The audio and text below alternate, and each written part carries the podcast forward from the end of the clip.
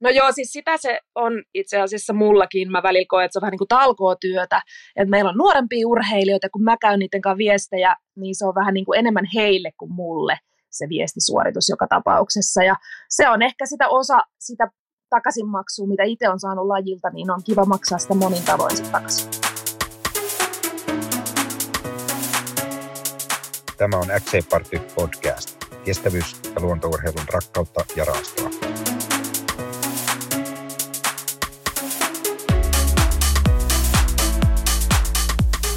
Moikka podcastin kuulijat!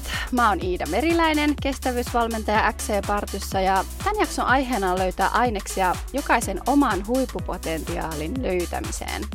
Ja tapahtuuko se tiimissä vai yksilönä vai aivan jotenkin muuten, niin siitä on keskustelemassa täällä mun kanssa suunnistuksen moninkertainen maailmanmestari Minna Kauppi ja jääkiekon maailmanmestari sekä olympiamitalisti Lasse Kukkonen.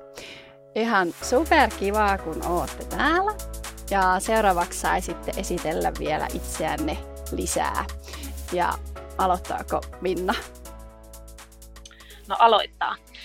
Tota, mä olen Minna Kauppia. Mä oon entinen suunnistaja ja nykyinen semmoinen viestijyrä.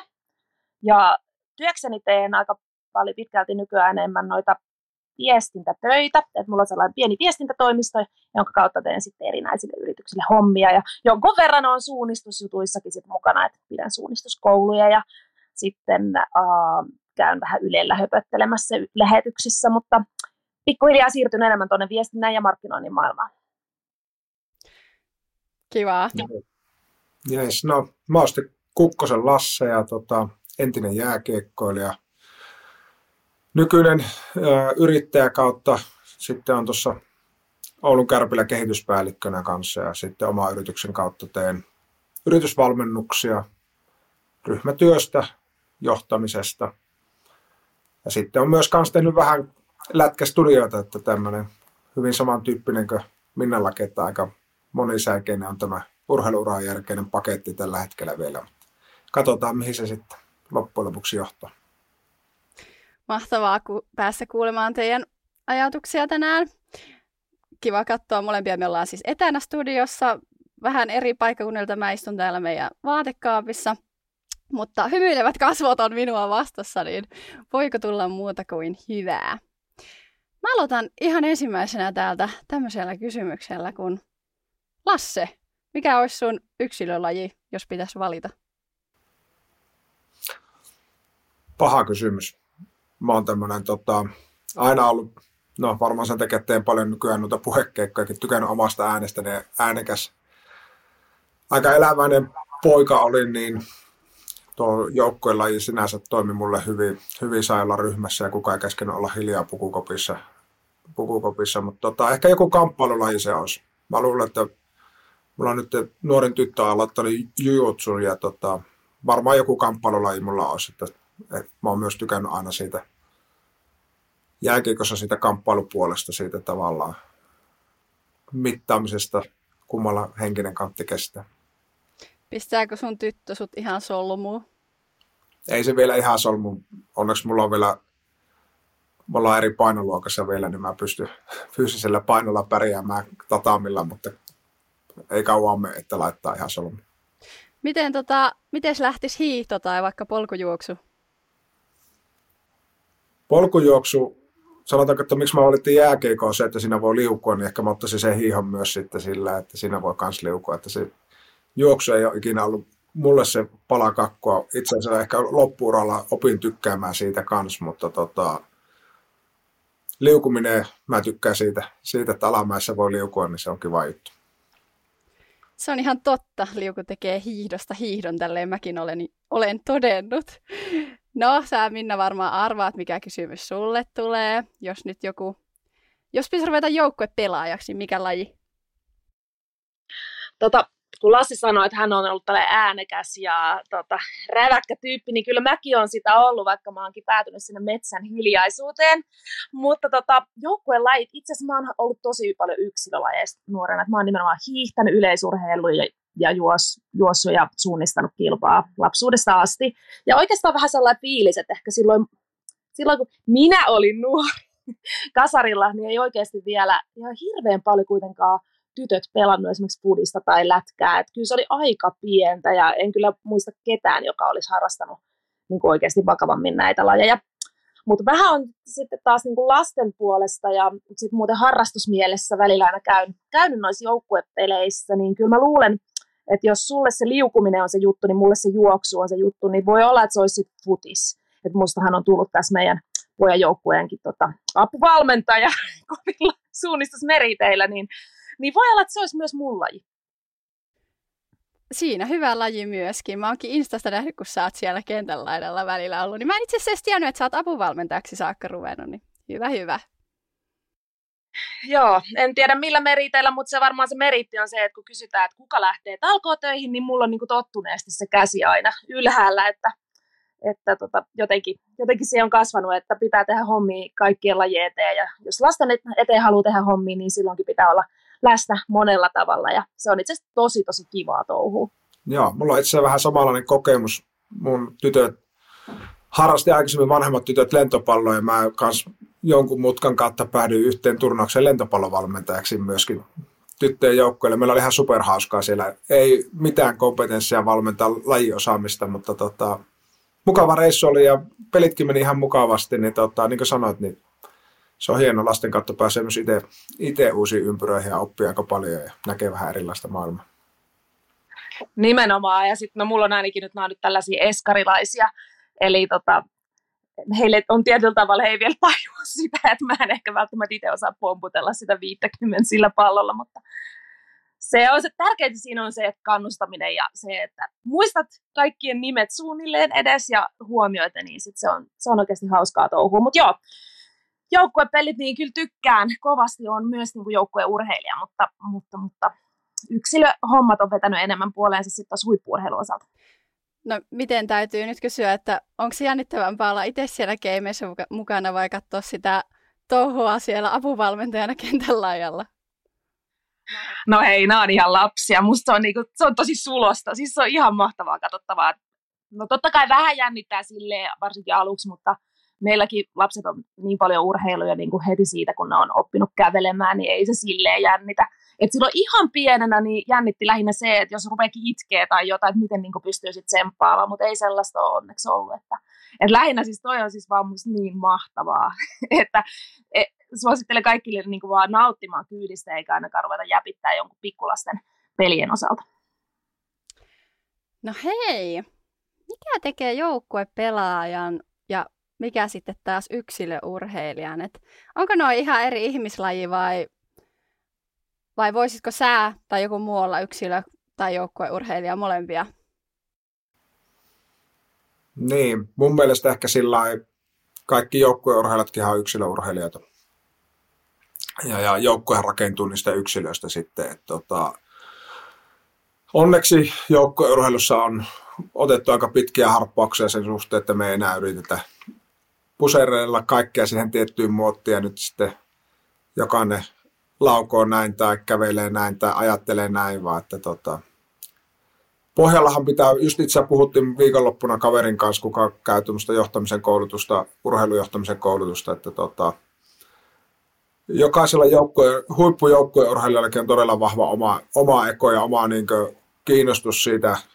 Totta kai sitten ymmärtää, että on hyväksynyt laajalaisuuden, missä toimitaan joukkoja ja silloin joutuu tekemään myös ehkä tietyllä tavalla erilaisia kompromisseja, mitä yksilöurheilussa, mutta tota, koliko toinen puoli, jokainen yksilöurheilija ja joukkueurheilija, että vaikka suunnistajakin yksi juoksee metsässä, niin siihen tarvii ihmisiä ympärille sitten kumminkin, kenen kanssa sitä asiaa pallotella ja monesti on sitten joku läheinen tai valmentaja tai joku muu, kenen kanssa tekee yhteistyötä kuitenkin, että tot, suoritus tehdään yksin, mutta ihmisiä tarvitaan ympärille, että mä luulen, että se on tietynlainen miksaus kuitenkin asioista, että, että, että kaikki, kaikki urheilijat on kiinnostuneita omasta urasta, mutta kaikki urheilijat tarvitsevat myös ihmisiä ympärillä, että ne voi menestyä omalla uralla. Joo, nimenomaan. Ja siis vaikka nyt omassa lajissa suunnistuksessa, niin viestit on aina ollut tosi tärkeä osa itse asiassa sitä niin kuin lajikulttuuria, Jukolan viesti ja Venla viesti, niin se on, se on niin kuin mullekin ollut lähes samalla viivalla kuin MM-kisat.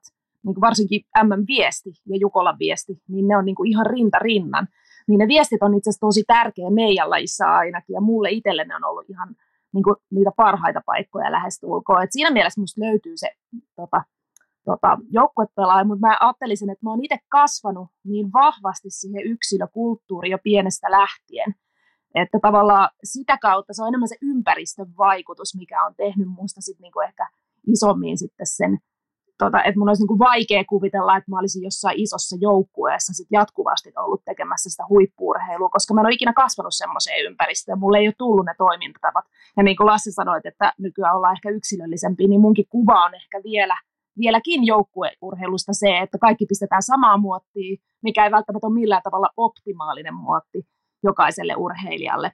Mutta on meilläkin siis maajoukkueessa samat treeniohjelmat leireillä kaikille ja välillä jopa niin kuin vaadittiin, että jokaisen pitää vetää jokainen treeni läpi. Että ei se niin kuin maajoukkueharjoittelussa varsinkin, niin kyllä siellä se yhtenäinen ryhmä, niin kuin sitä, pyritään niin kuin tavallaan sitä joukkuehenkeä myös sitä kautta kasvattamaan ja sitten sitä toisten sparraamista.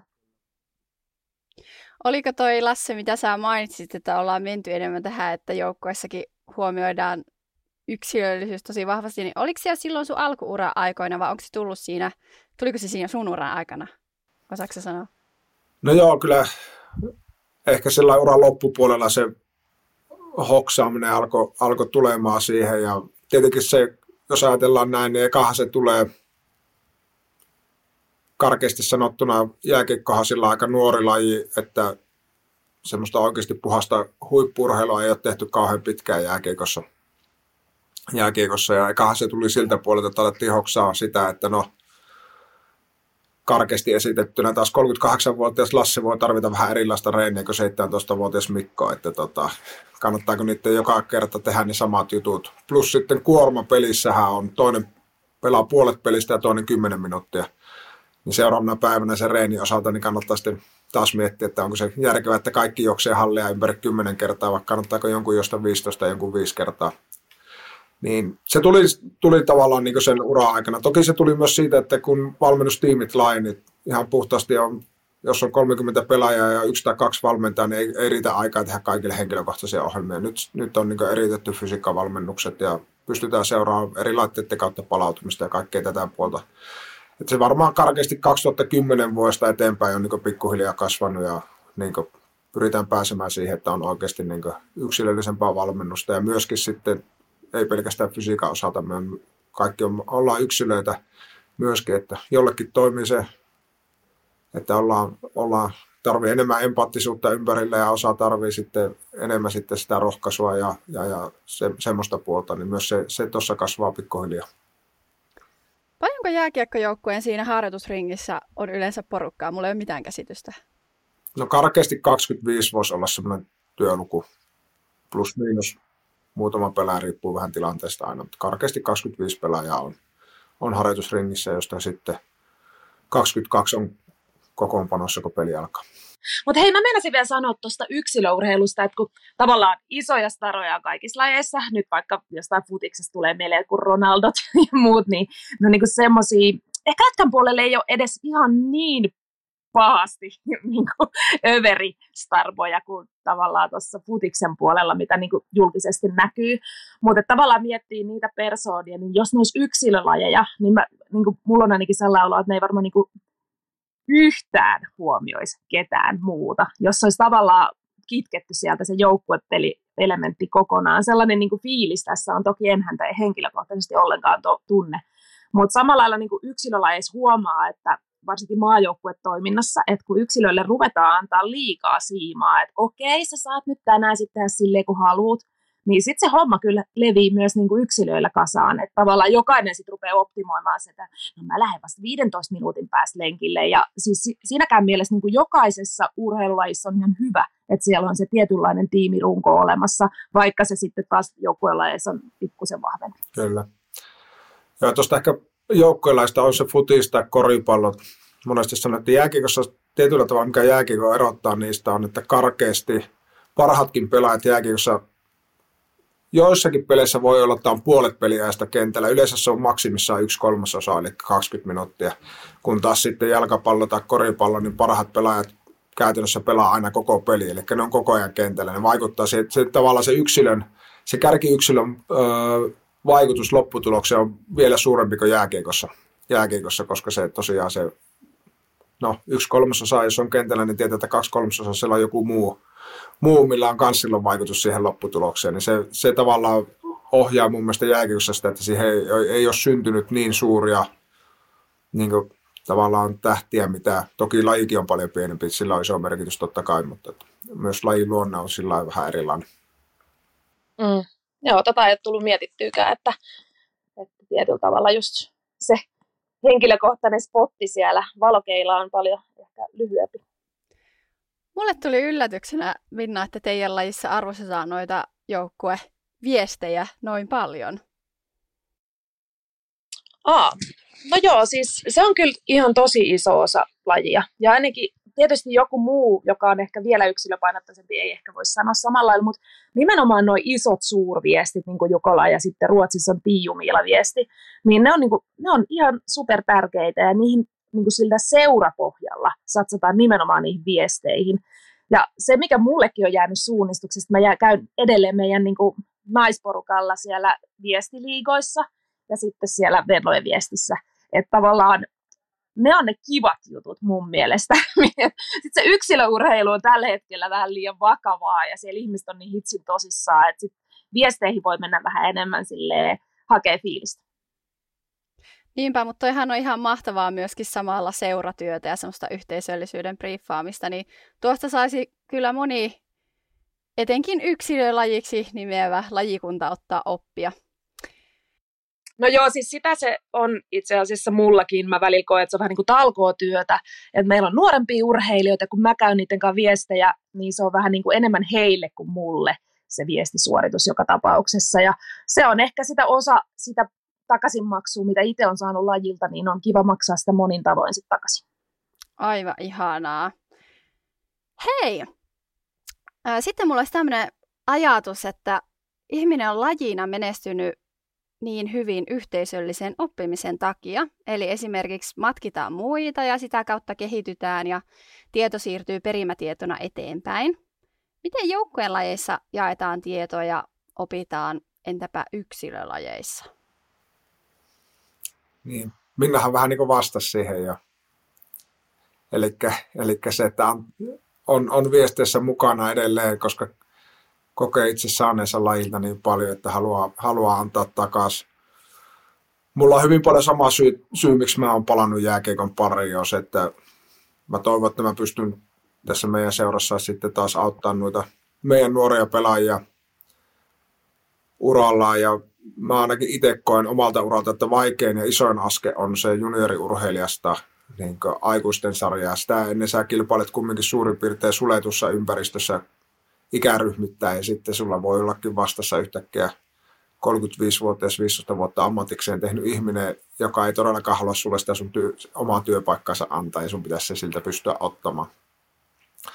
Niin jos sitä pystyisi sieltä auttaa, auttaa niin tota, on varmaan se semmoinen, niin kuin, kyllä se sitten itse asiassa tuo aika paljon iloa itsellekin, kun huomaa, että joku nuori pelaaja ottaa niitä askeleita, tai kun se tajuaa itse, että kuinka hyvä hän oikeasti on. Että kun se vähän on miettinyt, että pystyykö, kantaako ne siivet tällä tasolla, ja sitten kun se itse huomata itse, että mähän pystynkin itse asiassa olemaan dominoiva pelaaja, pelaaja tässä joukkueessa, ja se lähtee kohti niitä omia unelmia, niin kyllähän sitä tulee, tulee niin hyvä fiilis itsellekin, ja saa niitä kiksejä tietyllä tavalla, mitä on ehkä urheilijanakin saanut. Ei välttämättä tietenkään, kun se ei ole henkilökohtainen ihan samalla tavalla, mutta samansuuntaisia.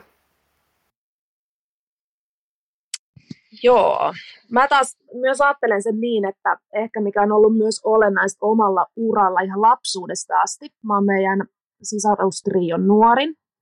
Mä oon sitä kautta jo aina ollut tavallaan altavastaaja asemassa ja mulla on ollut niinku kovemmat vastukset. Mulla on, niinku, mulla on kaksi vuotta vanhempi sisko, joka on just sille vuosi kymmenen vuotta kuukautta mua nuoret vanhempi, että mulla on oltu joka toinen vuosi samassa sarjassa. Ja pienenähän se ero oli aika iso, mutta mä olin niin sinnikäs, että tavallaan siinä oli se heti se sisko ja myös viisi vuotta vanhempi veli. Ne oli aina ne kirittäjät. Ja mä ajattelin, että siis apinoimalla, seuraamalla perässä ja yrittämällä pysyä mukana, niin mä olin lapsena ominut, ominut niin kuin tavallaan sen tavan, että oppii. Me on aina vähän niin kuin seu, paremmassa seurassa kuin itse. Ja sitten joskus vähän myöhemmin niin mä seurustelin tosi pitkään äh, huippusuunnistajan miehen kanssa. Ja hän tietysti luonnostaankin fyysisesti oli paljon kovempi kuin mä. Ja myös taidollisesti itse asiassa hän oli tosi tosi taitava suunnistaja. Niin taas mä olin siellä apinana perässä ja imin sitä tietoa, opin koko ajan vähän niin kuin mallioppimisella. Eli tavallaan jos, jos tätä nyt joku nuori urheilija kuuntelee, niin hankkiudu itseäsi kovempaa seuraa, niin se on aika tärkeä asia. Sitten ehkä huippuuralla huomasi, että jossain kohtaa, kun alkoi olemaan tietyllä tavalla ylivoimainen, niin se oli ainakin mulle vähän sellainen laiskuuttava tekijä kotimaassa, että sitten sit huomasi, että sitä kehitystä ei samalla tavalla enää tullutkaan. Tähän muuten hyvä tarina liittyy suunnistukseen. Mä en ole ikinä ollut hyvä suunnistaja. Armeijassa sitten oli suunnistuskisat. Mun perään lähti, olisikohan meillä nyt ollut kahden minuutin, en muista enää sitä, ikävä kyllä niin kauan aikaa, mutta jollakin aikavälillä perään lähti, mä tein se poikaa suunnistaja. Apinoimalla juoksin perässä, luotiin, että vaikka se voittaa mut kahdella minuutilla, niin mä todennäköisesti on top vitosessa ja saa sen kuntsari siltikin, että me juostaan niin lujaa. Ja se toimi. Mä olin sitten sen verran, sen verran korkealla, että tota, mä luotin, että mulla riittää sen kanssa kunto juosta silloin, kun oli itsekin urheilija, urheilija niin tota, mä pääsen paljon nopeampaa kuin se, että mä lähden itse eksy sinne, sinne matkalle, niin tota, apinoimalla selvittiin siitäkin. Joo, paitsi sä et välttämättä oppinut tässä. Niin se on, se on sitten toinen on asia. Totta, en, en, kyllä oppinut. Pysyy aika tiukasti kartta ja kaikki muut, muut tota, taskussa ja keskityttiin pitämään näköyhteys eilen menevä. Näinpä. Mutta nyt voi salaisuuden paljastaa, koska rikos on jo vanhentunut. Joo, näitä tarinoita mä oon kuullut aika paljonkin.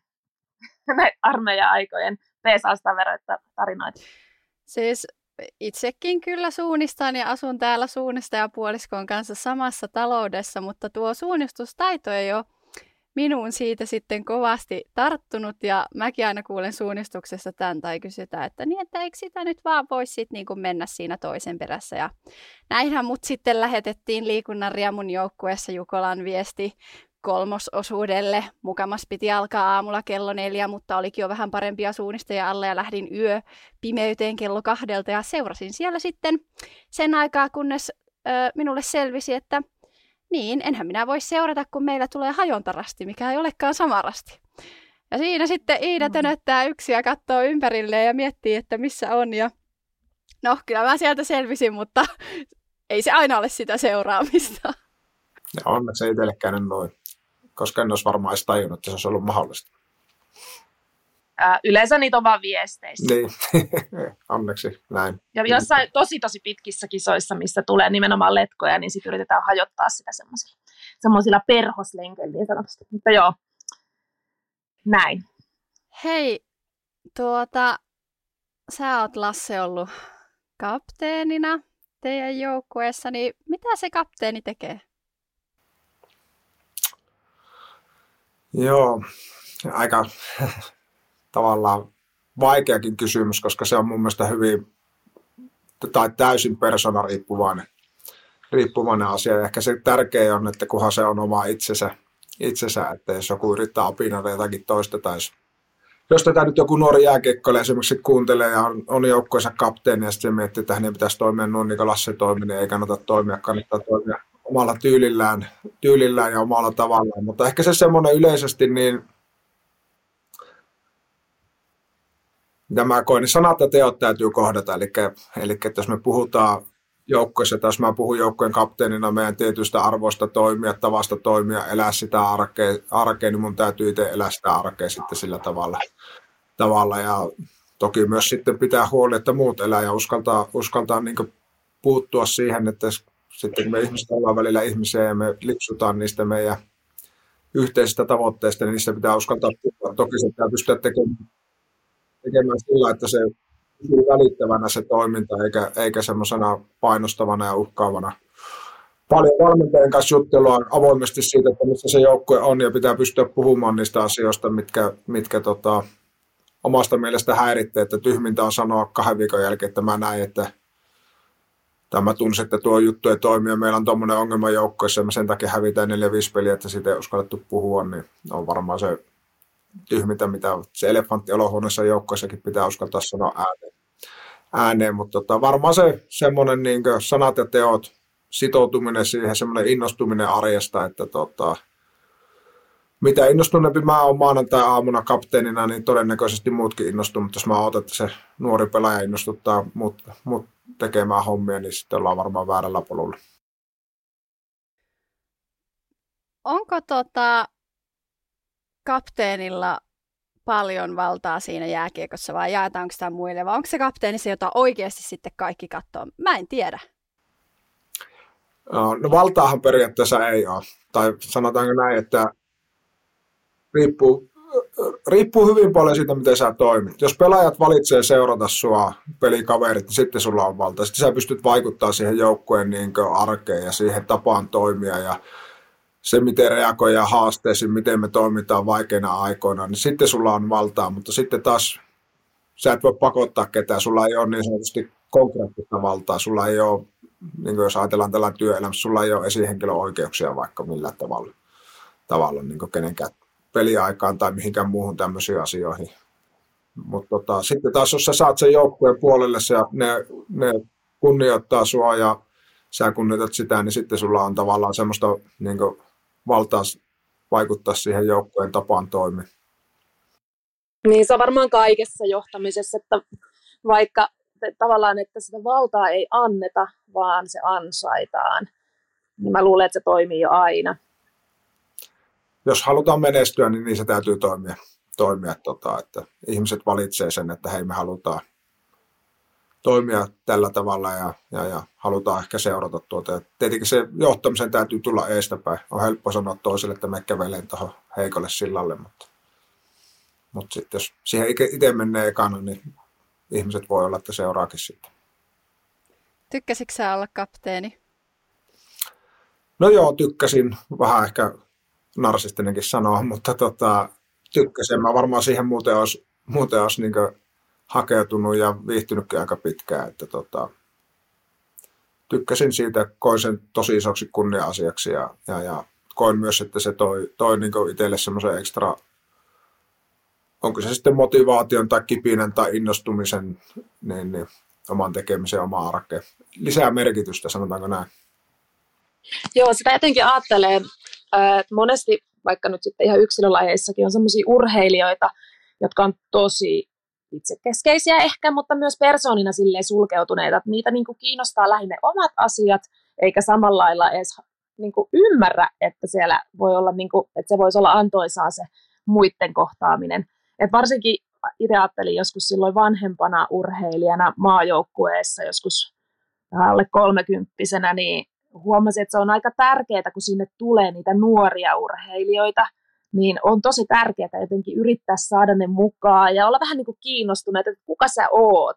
että kun tosi moni urheilija sitä, että voi vitsi, taas sieltä tulee joku tuollainen junnu heilumaan tänne näin, että mitähän se nyt oikein meinaa, ja lähtisi nyt pois tuosta härväämästä, vaikka meillä jokaisella on ollut se oma steppi, tietysti vähän oman näköinen steppi, mutta et sille, silleen tietynlainen persona siihen kapteenitehtävään varmaan vaaditaan, että on oikeasti myös kiinnostunut niistä toisista ihmisistä, eikä vaan siitä omasta navasta. Joo, varmasti siinä on, on paljon sitä persoonakysymystä justiinsa ja, ja, ja niin kuin sanoin, mutta ei se myöskään poista sitä. Mulla on ollut kapteenita, ketkä ovat tosi hiljaisia ja se, se toimii, toimii hyvin, hyvin kanssa. Ehkä siinäkin on sitten se, että jos ne sen verran pystyy sanoa, että pystyy sanottaa sen asian myöskin. Että, mä oon tämmöinen, mä en välttämättä niin paljon kysele, mutta että sitten omalla muuten toiminnalla on, on niin sanat, että teot on, on niin luotettava siellä arjessa sitten, että miten, miten kantaa itsensä, niin sillä on paljon tekemistä kanssa, mutta totta kai siihen helposti hakeutuu ehkä sitten tämmöiset suulammat kaverit. Mistä yksilöurheilija ammentaa voimat ja osaamisen ja tahdon, Minna? Mm. mä oon aina ajatellut, että mulla on ainakin joku päässä sen verran iso vika, että se voima ja tahto tulee semmoisesta sisäsyntyisestä hulluudesta. Uh, mun voima, tahto ja itseluottamus on jotenkin peräisin siitä, että mä oon ollut ihan järkyttävän kilpailuhenkinen ja voiton tahtoinen niin aivan taaperosta saakka.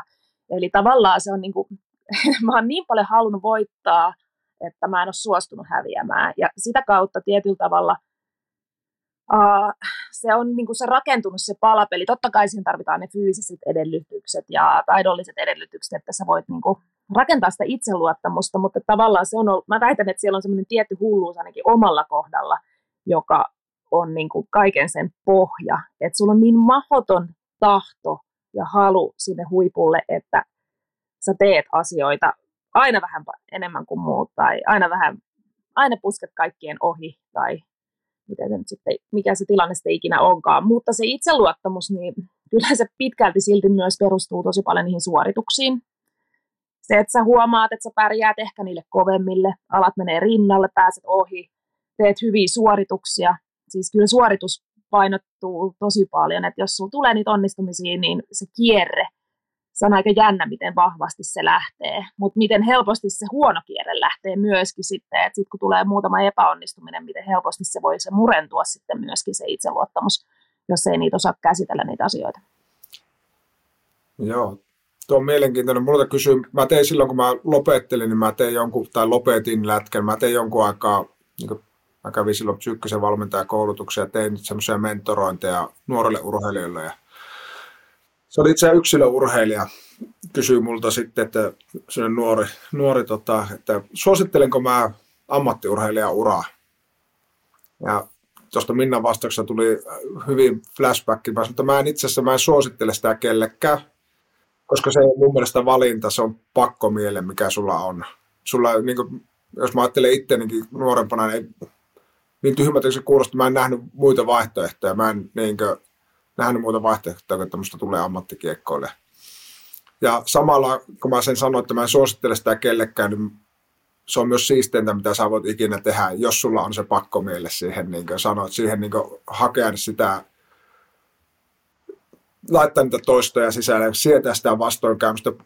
Paljon, niin kuin vaikka monet on, vaikka jääkiekko on paljon nykyään otsikoissa ja muuta, ihmistä ajattelee, että siinä on tavallaan hoki, hokiklamouria. Siinä on paljon asioita, mitä, mistä Pikkulasse ei haaveilu ammattikiekkoilijana. Todella paljon niitä puolia, mutta silti sä niin siedät sitä ja sä jopa nautit niistä monista hetkistä, mitkä on vaikeita, milloin olet fyysisillä ihan äärirajoilla tai, tai myös välillä henkisesti olet ihan siellä äärirajoilla. Ja niin tavallaan se just, että mistä se kampee, niin se on varmaan jollain tavalla, niin kuin sanoit, sitkeys, sinnikkyys, mikä on tullut opittuna voi olla kotoa tai sitten se voi tulla, tulla niin kuin, ihan niin sisäsyntyisesti, mutta se varmaan yhdistää, se on ihan sama on se laji mitä tahansa, niin sun pitää sietää tosi paljon epämukavuutta ennen kuin sulla voi olla mukavaa. mukavaa. Ja tota, se on ehkä taas sitten mun toisen, kolikon toisen puolella suuri oppi, mitä on urheilusta saanut tavallaan, että sietää, pystyy sietämään semmoista epävarmuutta, epämukavuutta, tekemään asioita, että ymmärtää, että jos mä tänäänkään teen näitä juttuja, niin se palkinto ei välttämättä tule vielä huomenna. Mutta että jos se tulisi kahden kolmen vuoden päästä, niin sekin olisi siistiä.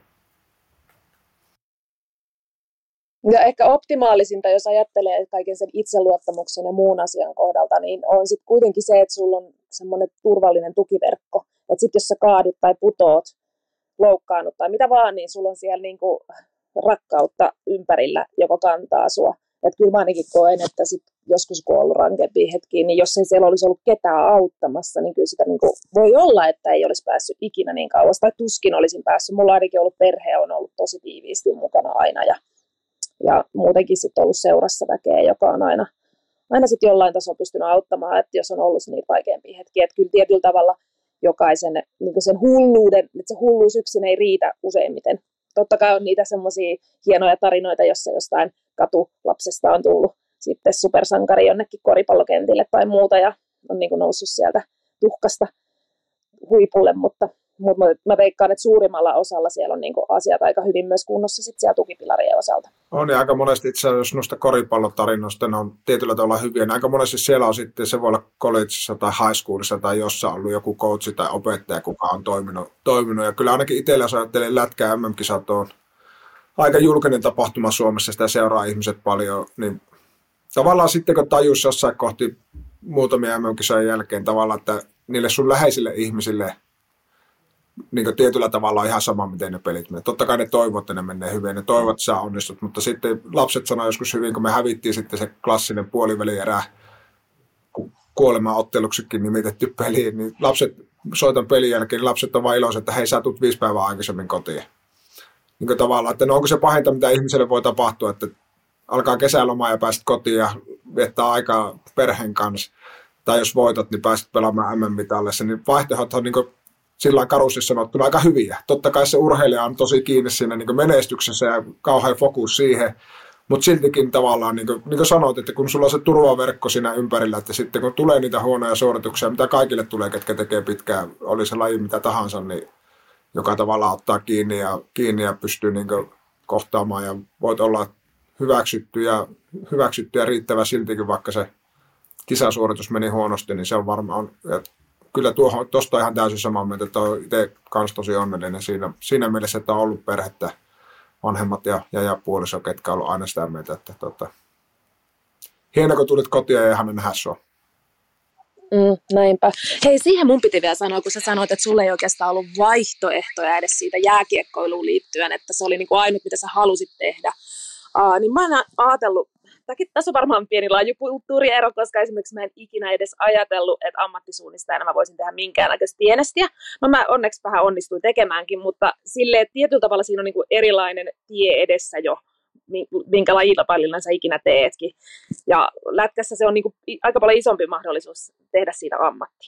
Niin ainakin mulla oli sitten myös, niin kuin mä oon aina ajatellut myös, että mun itseluottamuksen kannalta ja sen rakentumisen kannalta oli myös tärkeää se, että mulla oli muita asioita, mitä mä tein. Että mä oikeastaan harrastin jonkun verrankin pianosoittoa ja sitten olin aika hyvä koulussa, että mulla oli tärkeää se koulunkäynti ja muut. Eli tavallaan niin kuin, mä luulen, että osa mun itseluottamuksesta rakentui myös sitä kautta, että mä tein niitä muita asioita. Ja sitten jossain määrin ne myös tasapainotti. Samalla kuin mikä vaan sitten ne sosiaaliset suhteet, niin ne tasapainotti sitä painetta pois sieltä yksilöurheilusta, koska sit yksilöurheilussa varsinkin saat välillä aika yksin mm. niiden paineiden kanssa. Joo, on tuossa sillä iso, tai niin tosi iso lajikohtainen ero just, että tavallaan jos me ajatellaan, karkeasti Suomessa kuitenkin nyt vaikka liikatasolla on noin 15 joukkuetta, jossa on 25 pelaajaa, ketkä voi tehdä sitä ammatikseen, plus sitten ulkomaat, niin sehän on ihan valtavan määrän niin urheilijoita. urheilijoita. Että kyllähän vaikka prosentti on pieni, niin se on 100 000 kertainen moneen yksilölajiin verrattuna. verrattuna.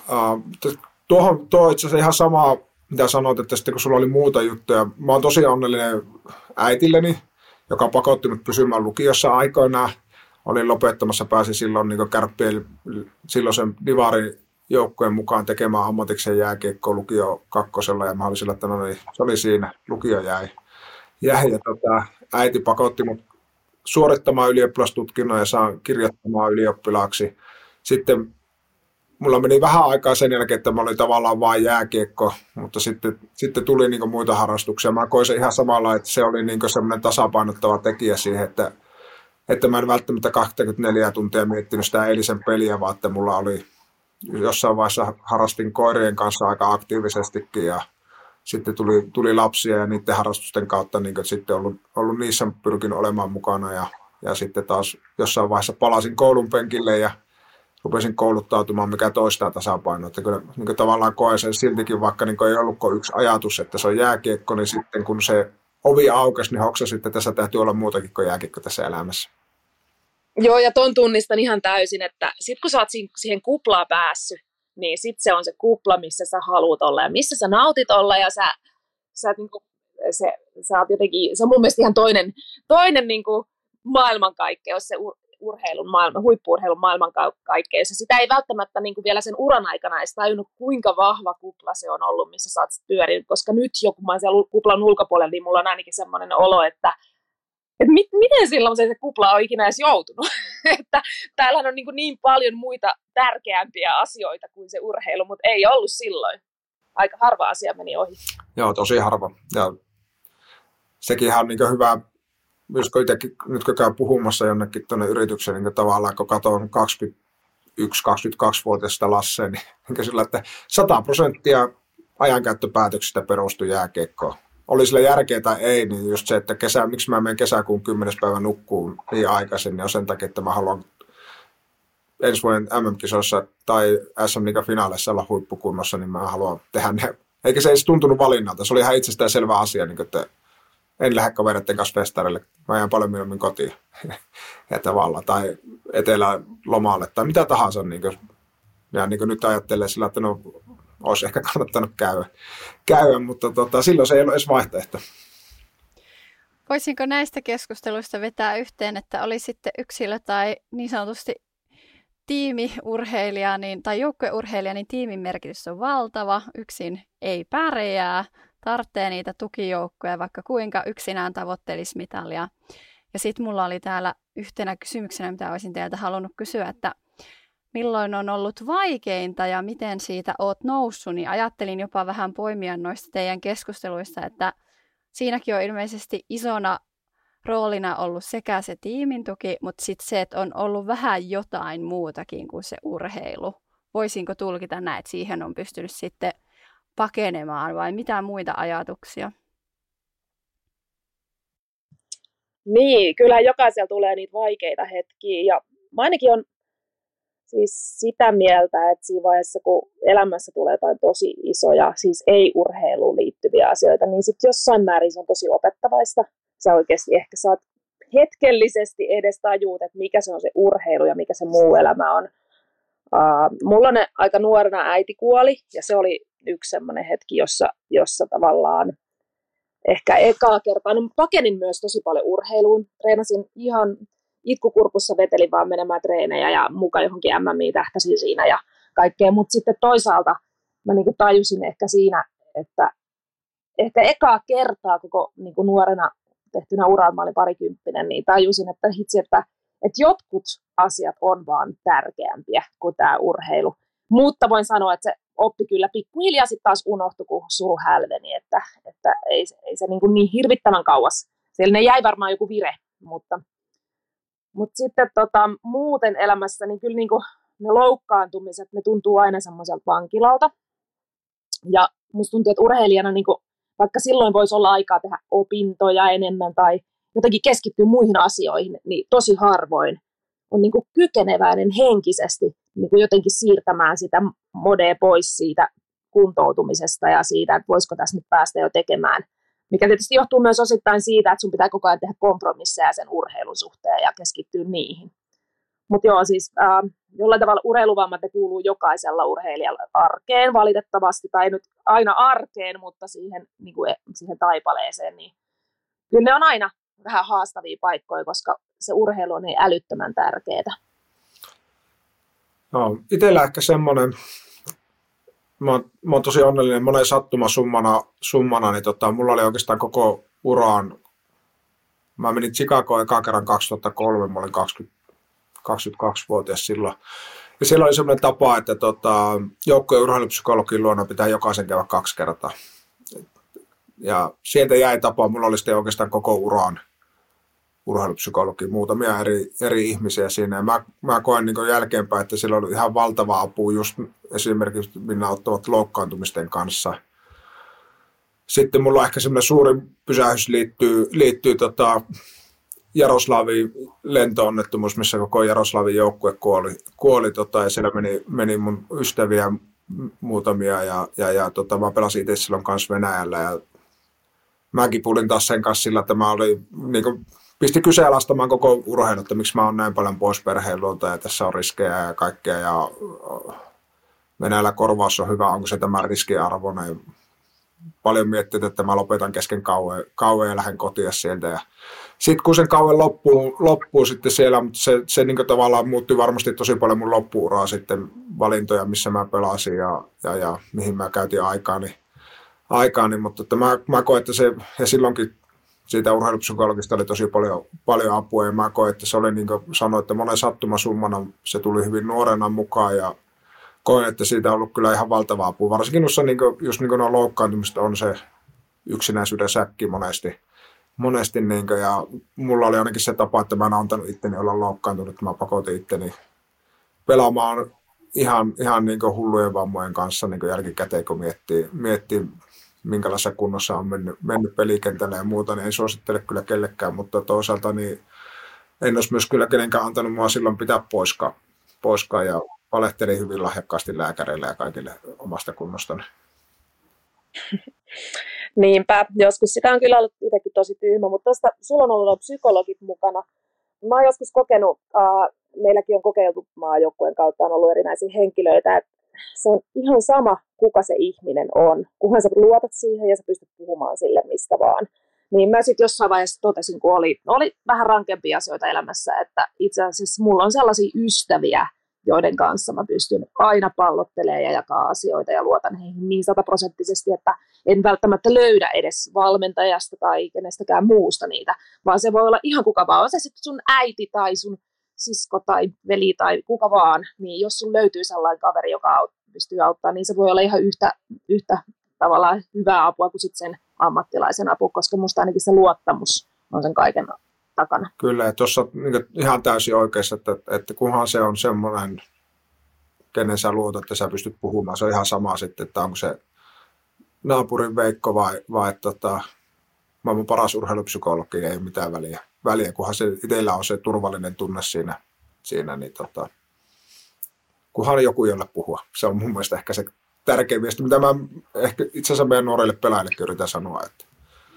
omassa päässä ne asiat, haasteet nousee monesti todella suuriksi ja ei ole ulospääsyä ja se hyvä ystävä voi, voi sinne illalla, kun katsotte telekkaria ja sille kerrot, niin se voi pistää niitä asioita sitten eri perspektiiviä aina, niin toimii, kunhan on joku. Niinpä, ja sitten itse asiassa, jos ei halua puhua kellekään, niin mä joskus, kun oli, oli rankka elämänjakso päällä, niin tota, mä kirjoitin tosi paljon tota, vähän niin kuin päiväkirjamaisesti. Tai purin semmoisia tosi vahvoja tunteita ja siellä oli vähän niin kuin mä oon aina tykännyt muutenkin kirjoittaa. Niin se oli vähän niin kuin semmoista kirjo, kirjan kirjoittamissa itsessään silloin jo, että tavallaan mikä se keino ikinä purkaa sitä huonoa oloa onkaan, niin se kannattaa kyllä hyödyntää ja siinä ei, niin kuin, ei siinä ole mitään hävettävää missään nimessä. Ei ja varmasti niin urheilumaailmasta. Ja niin nyt tässä, no me, me ollaan nyt eka kertaa tavallaan tutustutaan ja hyvin samanlaisia ajatuksia, ihan samalla kuin ihan lajista riippumatta. Itse asiassa mennään vaikka musiikkiin tai, tai näyttelijöihin, ihan sama, samat, niin kuin, kaikilla on aina jossain kohti haasteita ja tulee sitä, ihan samojen niin fiilisten ja samojen ajatusten tavallaan ympärillä pyöritään, pyöritään että se että nuori urheilija kun miettii eka kerran, että hän on ainut, kuka ahistuu tai ketä pelottaa tai kenellä on niitä katastrofiajatuksia kisoja ennen, niin, niin ne on kaikilla urheilijoilla ollut. Ja kaikki pelaajat miettii joskus, että mitä jos mä oon tänään se, kuka syöttää sille vastustajalle ja Ruotsi voittaa ja kaikki nauraa. Ka- kaikki käy sen ajatuksen jossain kohti läpi. Se on ihan ikävä kyllä kuuluu, kuuluu ammatin kuva. Niin ja kaikki myös mokaa sen jonkun mm. kerran, sekin on ihan selvä asia, että, että ei se ole pelkkää pelkoa, vaan se tapahtuu mm. myös jokaiselle. Niin, tekihän, jos tarpeeksi kauan saat kunnia olla ammattiurheilussa mukana, niin huono kisa, huono kausi tulee. Se vaan tulee johonkin kohti, että homma ei toimi ja se itseluottamus on pitkään koetuksella. Ja, ja, ja. Mutta että, sitten siitäkin on tietenkin keinoja selvitä myöskin ja niitä aika moni muukin kohan, niin kuin sanoit, kaikki. Hei, tota, onko teidän mielestä ihmisiä, jotka ei sovi yksilölajeihin tai ei sovi joukkuepelaajaksi? No varmaan jos on niinku todella narsistinen tai jotenkin semmoinen, että ei pysty ollenkaan niin kuin, huomioimaan muita, niin jollain tavalla tämmöinen niin kuin, psykologisesti ongelmallinen henkilö, niin sitten ei varmaan, mutta jotenkin muuten en lähtisi kyllä ikinä rajoittamaan. Jollain on varmaan enemmän semmoinen joukkue, joukkue sydän kuin jollain toisella. Nyt taas poikkean tuonne, esimerkiksi on ollut hauska huomata, kun mä oon itse ollut kuitenkin aina tosi yksilöperusteinen, niin mun pojassa, joka nyt siis juuri täytti seitsemän, eli on tosi pieni, mutta mä väitän, että mä nyt jo näen, että silloin semmoinen niin joukkue, joukkuepelaajan henki. Et se ei ole ihan, niin kuin, joskus näkee niitä pieniä pelaajia varsinkin, jotka varastaa myös kaverilta sen pallon tai kiekon, että ne saa tehdä itse sen maalin. Niin jotenkin mä näen, että mun pojas on myös sitä, että hän niin kuin, hänelle on ihan sama, että onko se oma maali välttämättä, vaan kunhan se tulee sille joukkueelle. Niin varmaan on synnynnäisiä eroja. Ja en nyt mene sanoa, seitsemänvuotiaista ei silleen tiedä, mutta kyllä, kyllä tietyt persuudapiirteet, niin ne varmasti näkyy siellä taustalla jo nyt.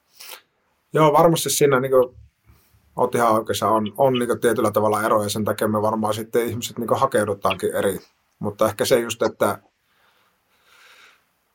oli se niin lapset, että ne uskaltaisi rohkeasti, mikä mun mielestä oli ihan mahtavaa omien niin kuin, mulla on kolme tyttöä, että ne on kokeillut tosi paljon eri lajeja ja sitä kautta mäkin olen tutustunut eri lajeihin ja tavallaan se, että ne uskaltaisi kokeilla ja hakea sitä omaa lajia. Ja siellä voi olla, että sanot, yksi tyttö on harrastanut tanssimista ja lentopalloa yhtä aikaa, jotka on hyvin, hyvin niin kuin, erityyppisiä niin sen, sen kannalta ja, ja, ja Mutta varmasti meissä on niin luontaisia eroja. En usko, että on niin sanottu, että jos tavallaan tällainen niin normisti ajatellaan, että olisi semmoisia poissulkevia, että joku ei voi olla yksilölajissa tai, tai joukkueen lajissa, mutta tota, varmasti sitten mieltymykset vie meitä eri suuntaan, mikä on ihan mahtava rikkaus taas sitten. Että.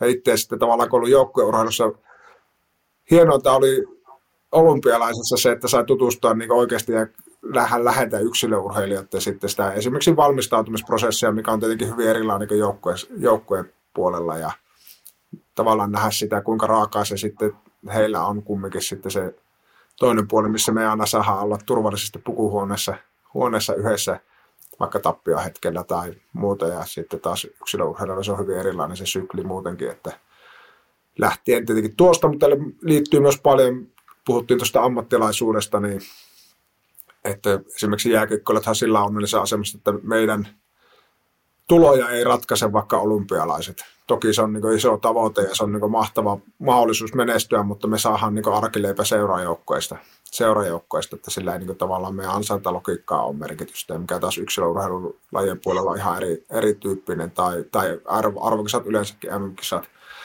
että se yhden kisan merkitys on paljon suurempi kuin meillä. Hei, mä oon Päivi Lohikoski, viestinnän ja johtamisen valmentaja ja coach. Um, mä heitän teille tämmöisen käsitteen kuin oma voimaisuus, eli personal mastery. Se on tällainen ihminen, joka, jolla on voimakas drive oppia ja päästä eteenpäin elämässä. Ja hänellä on oma visio, miksi hän haluaa tulla ja kasvaa ja pyrkiä. Ja hän tiedostaa paljon omia puutteita ja keskeneräisyyksiä, mutta kumminkin on tosi itsevarma ja, ja määrätietoinen ja haluaa drivata – semmoista oman näköistä elämää ja mennä oman näköistä elämää kohti. Monesti nämä ihmiset ovat semmoisia oman alan huippuja, asiantuntijoita ja sitten voi olla myös urheilijoissa tällaisia. Ja sitten kun tämmöisiä huippuyksilöitä pistetään tiimiin, niin on tosi haastavaa valmentajalle ja johtajalle saada sitten pelaamaan yhteen tämmöisiä henkilöitä.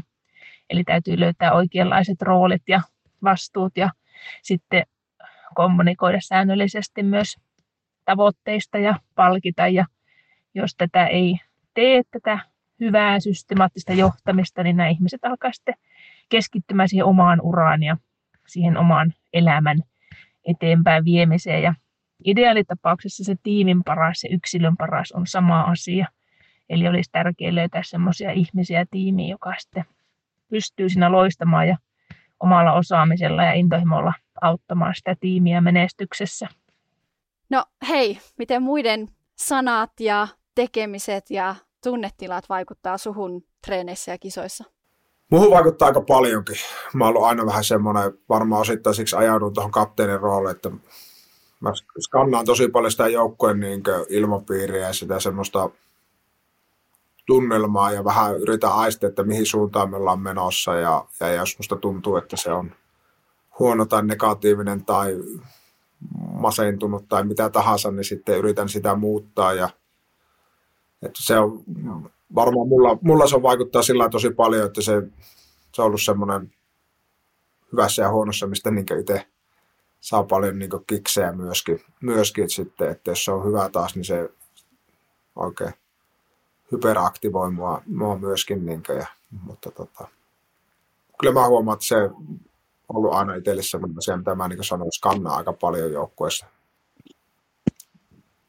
Musta tuntuu, että me ollaan vähän samantyyppiset persoonat siinä mielessä varmaan ainakin, että tota, sama juttu, että jotenkin se on aina ollut tärkeä se semmoinen yhteishenki ja hyvä fiilis ja, ja parhaimmillaan siihen on itsekin pystynyt sit vaikuttamaan aika paljonkin.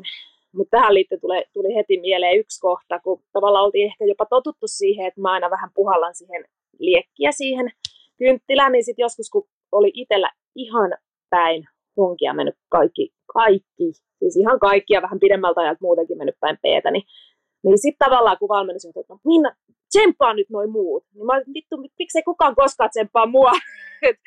sitten joskus se on niinku, siitä on tullut ja sitten se on harmittanut itseä tosi paljon, että ei ole pystynyt tavallaan olemaan parempi ihminen siinä kohtaa tai parempi urheilija, parempi joukkuehengen luoja.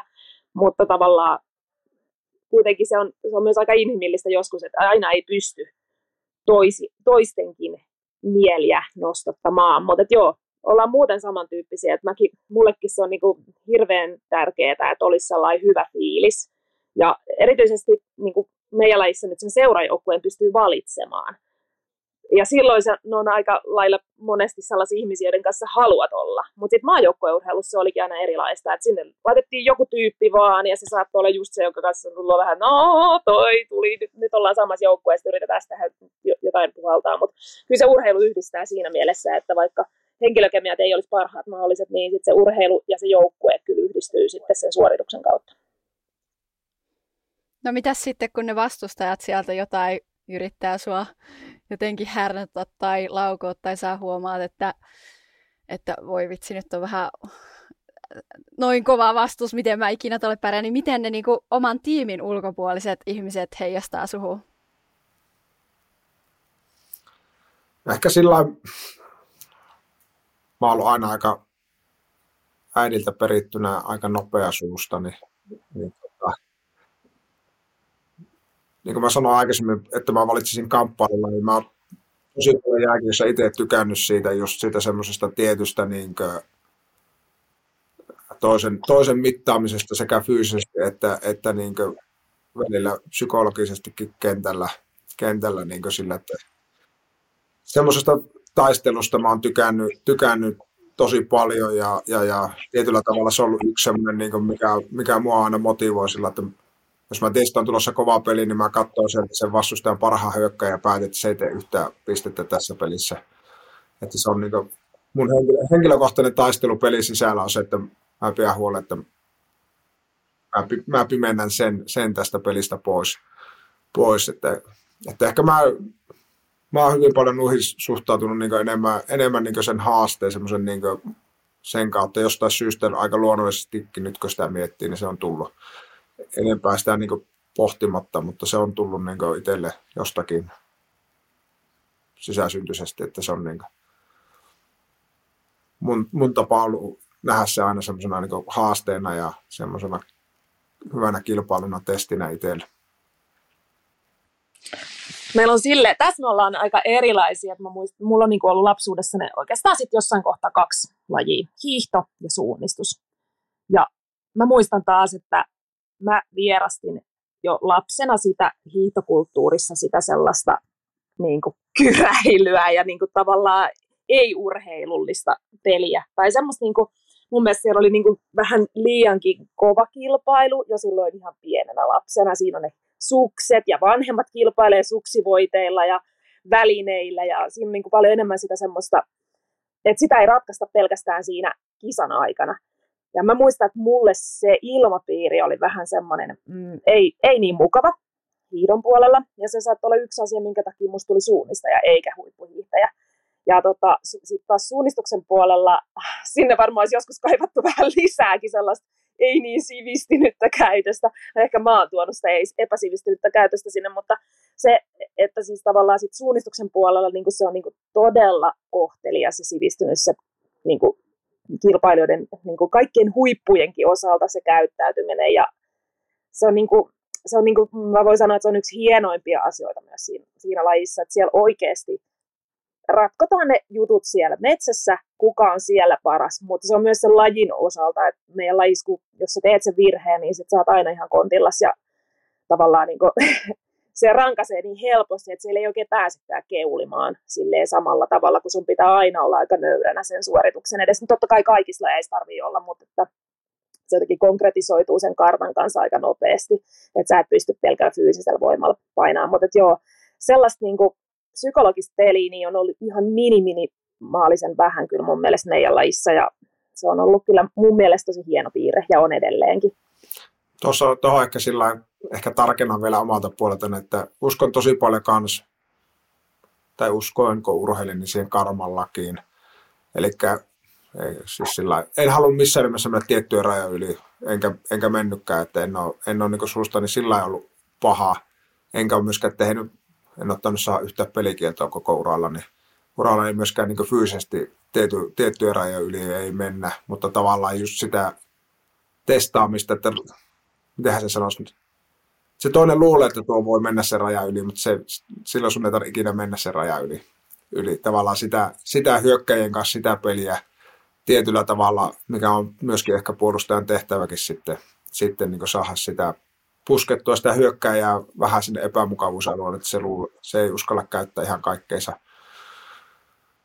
ikuisuuskysymyksiä kysymyksiä ehkä jääkikon parista, mutta siis sillä niin samanlainen. Niin, ja myöskin, että kaikkien niiden kanssa voi sanoa, että ollaan hyvin sellaista myös kaukana ulkopuolella, että tota, kilpailu jää kentälle. Se on mun mielestä ihan itsestäänselvä asia, että tota, kilpailu kuuluu, kuuluu kentälle ja kaukana ulkopuolella voidaan mennä sitten syömään tai, tai oluen muiden joukkojen laisten kanssa todellakin, että ei ole, ei ole keltää pois niin sanotusti se. Kilpailu ei jatku sitten, kun se kilpailu loppuu. Joo, ja näähän on osittain myös semmoisia lajikulttuuriasioita, että niinku, vaikka just joukkuepeleissä varmasti siihen kuuluu se läpänheitto paljon bronskimmin kuin sitten jossain yksilölajeissa. Että en mä, siis sehän on käytännössä jossain vaikka, ajattelee vaikka jotain yleisurheilu, joku pituushyppy, niin ei siihen kukaan voi mennä niin ilveille tai mitään sellaista silloin, kun se toinen tekee suoritusta tai joku golfi, niin kaikkien pitää olla niin kuin zip. Et tavallaan ne on tosi vahvasti myös kulttuurisidonnaisia asioita, että en mä sillä, sillä sitä sano, mutta ihan yksilölajeissakin niissä on kuitenkin on, eroja. On varmasti. Ja varmaan ehkä tuo, niin kuin sanoit, kyllä itselläkin tulee ehkä hiiosta se, että kyllä siellä on paljon enemmän sitten sitä peliä myöskin, ja toki niin kuin sanoit, varusteisiin liittyvää peliä sitten vielä enemmän, että, että, että mitkä vaikuttaa aika radikaalisti tulokseen. Mua kiinnostaa nyt, koska mä oon siis itse hiihtäjä ja hiihtovalmentaja, niin en voi jättää tilaisuutta kysymättä, että oliko se semmoinen ö, kyräily se syy, miksi sä et Minna siihen hiihtoon lähtenyt ja sen välineiden semmoinen vaikeus, että mikä olisi saanut susta sen hiihtäjän? Mitä olisi pitänyt tapahtua, että sä olisit valinnut sen hiihon? No yksi syy oli kyllä lama, että meillä alkoi rahat loppua, että kun ne sukset on niin kalliita, että oikeasti ei ollut varaa oikein ostaa kuin ne yhdet sukset. Ja se kyllä näkyy sitten siellä tulosluettelossa aika hyvin. Valitettavasti se on sellainen laji, jossa, jossa välineet aika paljon merkkaa, mutta mä heittäisin ehkä enemmän niin kuin just semmoinen Uh, ei varmasti kaikkialla ole sitä, ja mu- meilläkin oli tosi mukavia tyyppejä, joita mä nykyään tapaan niin kuin tuolla eri ympyröissä hiidon puolelta, että se ei, niin kuin, ne ei ehkä ole siinä ihmisissä, vaan ihan siinä, että jo miten myös vanhemmat suhtautuu, kuinka tosissaan ne vanhemmat on jo siellä, ja musta tuntuu, että siellä niin kuin hiidon puolella nimenomaan niin kuin vanhemmat oli jo niin kuin siis huutaa siellä ladun varressa ja on niin kuin just, että ei kerrota, että mitä piilotellaan jotain pitovoiteita, että kuka laittaa mitäkin, niin se on niin kuin semmoinen, niin kuin, että sitten kun se rupeaa lähteä sieltä vanhemmista se kilpailu, niin sitä se on jo heti paljon niin kuin vakavampaa. Mutta suunnistuksessa ehkä, kun se vanhempi sä, että niin kuin sä lähetät sen lapsen sinne metsään, sitten se tulee sieltä pois ja katsoo, katsotaan sitten, että onko se löytänyt ne kaikki rastit vai tuleeko se itkeä vai nauraa vai mikä, mitä sillä on mennyt. Että tavallaan ehkä siinä on myös semmoinen vai ero, se? että sä Eiku. et... niin, voi olla, että joskus ei meinannut tullakaan. Mutta joo, siis joo, mä jollain tavalla on kokenut, että siinä hiidossa on niinku se kilpailuelementti jollain lailla ollut aika paljon raaempi jo silloin lapsena. Ja se on niinku asia, mistä, mitä mä en pitänyt millään tavalla hyvänä asiana, koska kyllähän se pitäisi olla vielä aika lailla leikkiä. Et siellä oli, tuntui, että siellä oli niinku ammattiurheilijoita jo 14-vuotiaana, jo silloin. Saatisit varmaan nyt tällä hetkellä. Niin, äh, joo, se ei ehkä vaan ollut sit se oma juttu. Tunnistan tuon kyllä varsinkin tänä päivänä ikävä kyllä tota, jääkiekon parista ja ihan suoraan sanottuna sehän tulee jääkiekkoon varsinkin paljon sieltä, koska se on, se nähdään hyvänä ammattivalintana. Niin siis, se on ihan, niin kuin tällä nyt ihan rehellisesti sanottuna, se on ihan kauheata, että siellä on niitä vanhempia, ketkä kilpailee, ja ne luulee, että se niiden kilpailulla se lapsi tulee ammattiurheilijaksi. Ja voin kertoa, että ei tule koskaan onnistua, ei tule koskaan sietää sitä, mitä pitäisi 16-20-vuotiaana sietää. Sitten kun ne pystyy itse alkaa valittaa, että menenkö mä kavereiden kanssa vai jäänkö mä ampumaan ylimääräisiä laukauksia, niin se, että niin kuin sanot, että vanhemmat menkää, pitäkää hauskaa ja jos se naapurin poika tai tyttö tekee maali, niin tuulettakaa sitä vähintään yhtä paljon kuin se oma lapsen onnistumista, koska sitä se teidän oma lapsi toivoisi, että ne muutkin vanhemmat tosi iloisia, kun se tekee maali. Että ei se, ei, ei, auta, ei auta ihan yhtään ketään tekemään, ei tule yhtään huippurheilua enempää tähän maahan sillä, että vanhemmat kilpailee, kilpailee ja kyräilee katsomossa tai ladun varressa. varressa. Että jos on jos on hyvä pitovuori, niin antakaa se sille naapurin Matille kanssa käyttöön, käyttöön niin se pääsee maaliin ja se on iloinen sen hihon jälkeen. Ei todellakaan kukaan hiihtopiireissä taas missään nimessä, koska niillä suksillahan se ratkaistaan ja sitten se lahjakkuus on ihan toispuoleinen Kyllä. asia tuossa 12-vuotiaina esimerkiksi. Kyllä. Niin. Hyvä. Joo. Hyvä puheenvuoro Lasse ja yksi Norjan maajoukkue valmennustyypeistä oli, kuulin, että oli sanonut, että vanhemmat menkää pois ja antakaa lasten kilpailut. Lapset bussilla kisoihin ja vanhemmat jää kotiin. Että tämän on minäkin kuullut. Tähän oli hyvä Joo, ja hei, pakko vielä sanoa, nyt kun mä oon siellä apuvalmentajana siellä jalkapallossa, niin mä oon todennut, että se on niinku mulle. Mä oon kilpailuhenkinen, ja mä missään nimessä haluan ruveta semmoiseksi jalkapallon mutsiksi, joka on siellä niinku kilpailemassa lapseni kanssa, niin mä oon todennut, että ihan sairaan hyvä. Mä en edes tiedä, miten mun pojan reenit menee, koska mä näen sen vaan vilauksia, että kun tulee siihen mun pisteelle. Et ihan sairaan hyvä, että mä en tiedä, miten sillä menee, niin mä en yritä neuvoa sitä. Mä en tiedä, onko se ollut hyvä vai huono. Sitten mä vaan totean, että no niin, oliko kiva? Oli. että menkää sitten vaikka sinne apuvalmentajiksi, niin ei tota, tarvitse keskittyä siihen omaan lapseen liian aikaisin. Kyllä. Että oli hyvä, mitä sanoit. Ei tarvitse kysyä, se reenin jälkeen riittää kysyä, että oliko kiva. Se lapsi kertoo, jos on tehnyt maalin tai jos on tehnyt uuden ennätyksen suunnistusreitillä tai mitä tahansa, niin kyllä se sen kertoo sitten. Kysyt, että oliko kiva ja jos oli kiva, niin sitten kannattaa vielä seuraavallakin kerralla harjoituksia. Hei, mikä voisi olla tiimin ja joukkueen tai yhteisön rooli sellaisen niin kuin keski-ikäisen kuntoilijan näkökulmasta, joka haluaa urheilla tai yrittää työuralla saavuttaa huippupotentiaalia tai niitä molempia? No varmaan se on ainakin siis kaikissa lajeissa, kaikissa työyhteisöissä on niin kuin aina olemassa yhteisö, jossa voi oppia. Että on se sitten on aikuisurheilija tai ei, niin ainakin niin suunnistusseuroissa pääsee toimintaan mukaan maksaa vaan sen jäsenmaksu ja tulee sitten sinne treeneihin mukaan ja näin, niin moneen harjoitukseen pääsee mukaan. Ja siinä, sitä kautta sitten voi niin kuin kenties oppia itseään paremmilta ja, ja näin. Ja sama varmasti sitten työelämässä. Et no ensinnäkin pitää olla rohkeutta, että vaikka ei osaa jotain, niin sitten vaan lähtee kokeilemaan. Et jos ei lähde kokeilemaan, niin ei ikinä opi mitään. Mutta, mutta sitten varmasti myös niin semmoinen avun pyyntäminen niin on aina tärkeää niin ja varmasti on se työyhteisö tai mitä tahansa, niin kyllähän me kaikki halutaan kuitenkin niin, kuulua johonkin yhteisöön.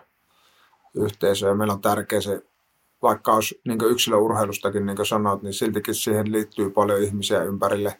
Jos me ajatellaan työyhteisö, jos ne löytäisi jonkun, se on ihan sama mitä ne tekisi vähän muutakin kuin työtä yhdessä, niin mä todennäköisesti työpanoskin paranisi, koska sitten vähän opitaan tunteen toisiaan oikeasti vähän.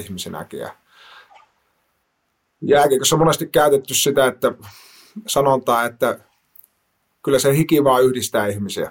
Yhdessä kun hikoilet, niin se kummasti tuo, tuo semmoista yhteishenkeä, semmoista yhteenkuuluvuuden tunnetta, tunnetta niin kuin, että jos en usko, että kovin moni työpaikka kauhean paljon huonompaa suuntaan menisi, jos vaikka kerran viikossa tehtäisiin jotain liikunnallista yhdessä, ja sehän voi olla hyvin vaihtelevaa, ei tarkoita aina, tarvitse mennä pelaamaan lätkää, voi tehdä ihan täysin kaikkea muutakin, muutakin mutta että varmasti se antaisi tiettyä yhteenkuuluvuuden tunnetta, mitä me ehkä tänä aikana kaivataan kaikki vielä enemmän, että tämä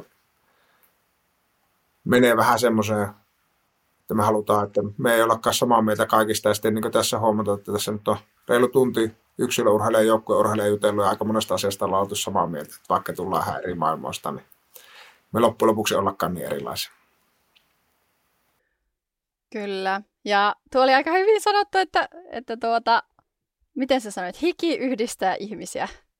No niin, niin tuota, joo, siellä ollaan monesti aika paljon läsnä ja pitää kuunnella niitä fyysisiä olotiloja, niin siinäkin mielessä ei olla yhdessä näin niin kuin ruudun ääressä, vaan siellä mennään. Ja Suomihan nyt tarvitaan kuntoon ja liikkumaan, niin siihen nähden tosi hyviä ajatuksia, että ei muuta kuin urheiluporukkaa mukaan tai hei kaikki työnantajat, laittakaa se tunti sitä liikunta-aikaa sinne työpäivää ihmisille. Se maksaa itsensä niin paljon takaisin. Nyt mä haluan vielä kysyä, että mikä on ollut sun hienoin sporttihetki?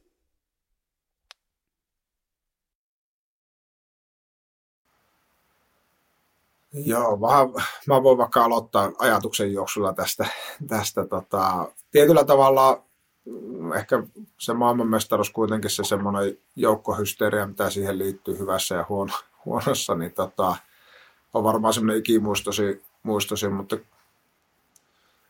kyllä mä ehkä siltikin niin kuin nyt on lopettanut, niin peilaan sitten kyllä, mä olen tosi onnellinen, että mä oon saanut olla vaikka täällä Oulussa tosi pitkään tässä kärppäyhteisössä ja se auttoi mut uuden uran alkuun tosi vahvasti, vahvasti ne ihmiset siinä ympärillä ja muuta. Että ehkä se ikimustasi kuitenkin on se semmoinen tarinat ja kohtaamiset ihmisten kanssa, mitä on, on saanut ja mitä kaikkea on saanut nähdä sen, sen kautta, että sai olla urheilussa pitkään mukana. mukana. Ja tosi on, että sinne on mahtunut niitä voittohetkiäkin. Varmaan vastaus eri lailla, jos ei niitä olisi, mutta ehkä kuitenkin eniten, eniten niin kaipaa, kaipaa niitä ihmisiä kuin niitä ihan puhtaita voittohetkiä. Toki ne moni voittohetkikin liittyy moneen ihmiseen sitten. Että.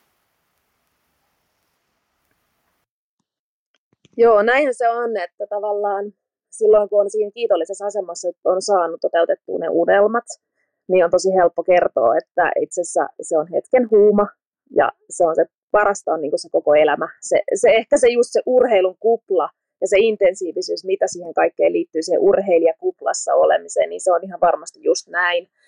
Uh, Mutta sitten jos ihan konkreettisesti itse ajattelisi jotain, mikä on niin hienoin hetki, niin ihan, siis voin sanoa ihan muutamassa kisassa vaan. Et suurimmaksi osaksi hän ei ole koskaan se ihan maailman paras fiilis, edes silloin kun se pitäisi olla. Ja varsinkin kovimmilla hetkillä, niin se on niin kovaa se peli, että tosi harvoin on sellainen olo, että onpa sitä helppoa.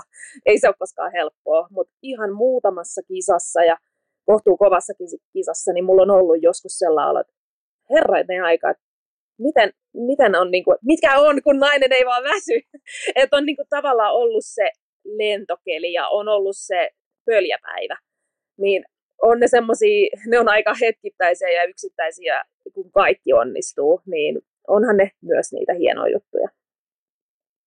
Näiden menestystarinoiden totta kai, siis en mä olisi ainakaan ilman niin kuin mitaleita tavallaan sitä, että siis tavoittelee niitä mitalleita, niin sehän se on se kruunu, niin kuin aina sanotaan. Mutta se on sitten kuitenkin, kun sen saa, niin sitten sä vaan huomaat, että no, mihin mennään seuraavaksi, missä se seuraava maali on ja mihin lauataan. Et tavallaan se on hetken huuma ja sitten se homma jatkuu ja se homma on se jutun ydin. Ja niin kuin sanoit, niin se yhteisö, ihan samalla tavalla itsellä, niin suunnistus on kannatellut mua muuttojen, työpaikkojen, tosi monien asien, asioiden suhteen, niin urheiluyhteisö on kantanut. Hei, nyt ihan viimeiseksi pääsette vastaamaan meidän ystäväkirjaan.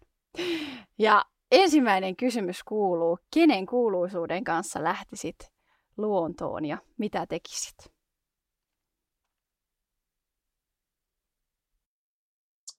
Itse mä olin miettinyt näin johonkin valmiiksi. Mulla oli joku lappu, mutta ei sitä ole enää täällä. Mutta toi Attenborough. Mä menisin Sir David Attenboroughn kanssa, koska tulisi mun kanssa vähän metsää ja kertoisi ihan mahtavalla äänellään niitä luontojuttuja siellä ja olisi niin kuin, saisi vähän sitä palloa haltuun. Johonkin vaikka Amazonin viidakkoa voitaisiin mennä.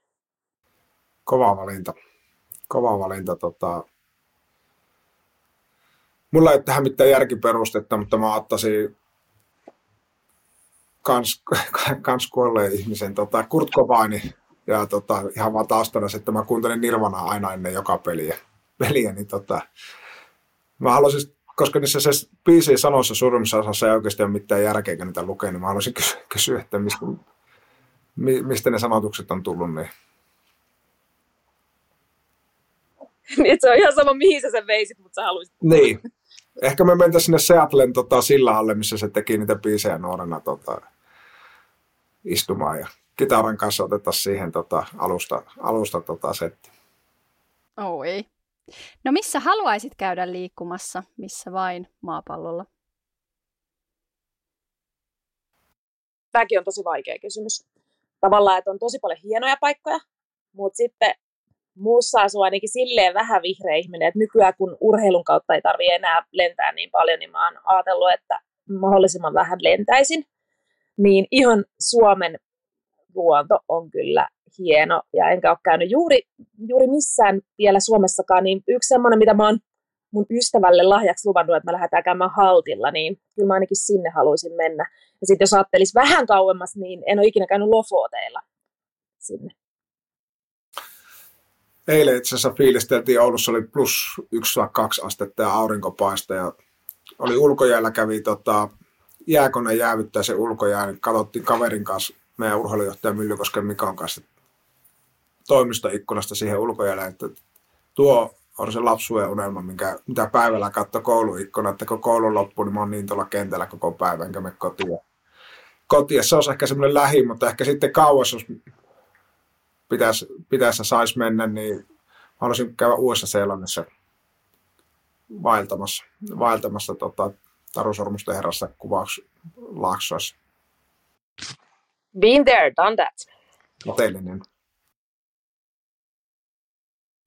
Mikä on vielä sun villein liikunnallinen joku tavoite tai elämässä?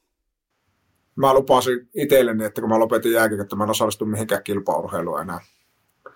Et, tota, no, nyt ollaan padeliikassa Oulussa mukana. Että, tota, kata. Padeli on purassa mua tosi lujasti. Mä tykkään tosi paljon siitä, että se on laji, missä pystyy nyt niin tällä hetkellä oppiin tosi paljon vielä, vielä jääkiekossa en osallistu mihinkään harrastesarjoihin sen takia, kun aina on se fiilis, että mä osaisin tehdä, tehdä tätä joskus paremmin, paremmin. mutta parellissa saa niitä onnistumisia, kun huomaa, että, että onnistuu ja oppii jotakin, mutta en usko, että mulla tulee kilpailusta tavoitetta. Mä, mä ainakin tällä hetkellä vielä, vielä tota, siinä, siinä muodossa. Koska sä lopetit? 2020, koronakevät 2020. Niin, no sulla on niin paljon lyhyempi aika, mä oon lopettanut yli kahdeksan vuotta sitten.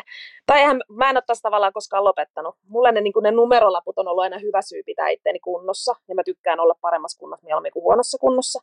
Niin sitten, että siellä on joku pieni tavoite just vaikka viestiliigassa, tai että mä aina yritän revat, rehata itteni sinne Venlojen viestiin sellaiseen kuntoon, että ei niin kuin ihan hirveästi tarvitsisi hävetä niin Vaikka on sä aina niin mietit, että ei viitsi tää, täällä sitten lylleretään, että kun tämä apenotto on kymmenen pykälää alempana. Ja, ja vauhti on niin, niin paljon hitaampaa, mutta ei. Silleen mulle niin tuommoiset pienet tavoitteet on taas ihan omassakin lajeissa, niin ne on vielä ihan hauskoja, kunhan ne ei mene niin ihan liian vakavaksi, vaan se on sellaista niin kuin leikkimielistä. Ja, mutta jos mä itse halusin jotain, niin mä halusin juosta noita polkujuoksu, vuorijuoksuja että sen takia mä oon nytkin sitten telakalla, että mä tein kaksi pidempää lenkkiä syksyllä, niin eihän tämmöinen vanha ruho enää niin kuin kestänyt sitäkään, niin sit, nyt ollaan sitten pol- juoksijan polven kanssa telakalla tässä näin.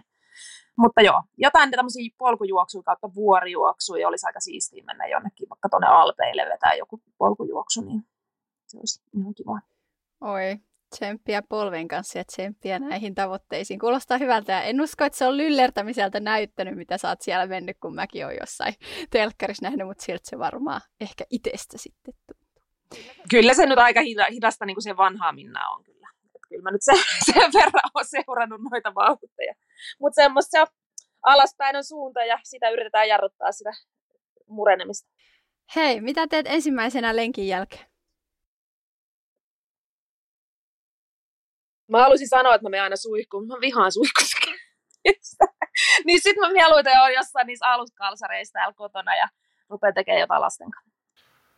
Mä itse asiassa taas on, mä käyn aika nopeasti suihkusta, mutta ihan sama mikä urheilusuoritus, niin se on tosin kyllä ihan oikeasti vaan vettä, mutta mä monesti fiilistelen sen viimeisen minuutin aikana sillä, että mä saan kohta se iso kylmä lasillisen tai pullollisen vettä. Mä, mä. Mä oon tosi huono juomaan urheilusuorituksen aikana. Ollut aina. Ihan sama vaikka jääkikkopelikin, niin minimi, minimi, mikä on taas tietenkin todella tyhmää ja huonoa, mutta tota, se on myös monesti ollut niin semmoinen, että vesi, iso, kylmä tuoppi vettä tai motti tai jotakin ja suihku ja sitten syömään hyvin. Sitten viimeisenä lyhyesti yhdellä lauseella. Paras vinkkisi siihen, kuinka ihminen voi saavuttaa oman huippupotentiaalin.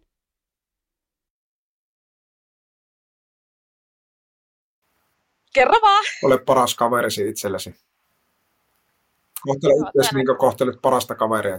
Kun kaveri sanoo, että hei, mulla on tämmöinen unelma, niin että ensimmäisenä sanoo, että aivan tyhmä ei susta tuo. Itse asiassa mullakin tuli ensimmäinen sana mieleen armollisuus. Ihan sen takia, kun mä tiedän, että jos ihminen on kunnianhimoinen, niin sieltä ei puutu, sitä, puutu ikinä sitä tahtoa tai sitä tekemisen paloa. Ja tehdään ihan varmasti enemmän mieluummin kuin liian vähän. Niin sen takia se armollisuus ja sellainen tietty, niin varmaan se toi hyvä kaverius on sitten se mikä sinne johtaa. Mutta totta kai pitää niin kuin oppia, siihen, jos ei ole sitä pohjaa, mihin me ollaan varmaan niin kuin lasten kanssa molemmat kasvattu, siihen huippuurheiluun ja urheilun pohjaan, niin pitää oppia myös tekemään töitä. Tekee niitä silloinkin, kun ei huvita, tekemään niitä silloinkin, kun ei mene hyvin. Kyllä. Niin totta kai semmoinen perusta pitää olla opittuna, mutta sitten se, siinä vaiheessa, kun oikeasti ollaan siellä huippua tavoittelemassa, on siis urheilu tai työura, niin arvoa. Kyllä. Kiitos mahtavista keskusteluista, tsemppiä tähän päivään ja tsemppiä jatkoon.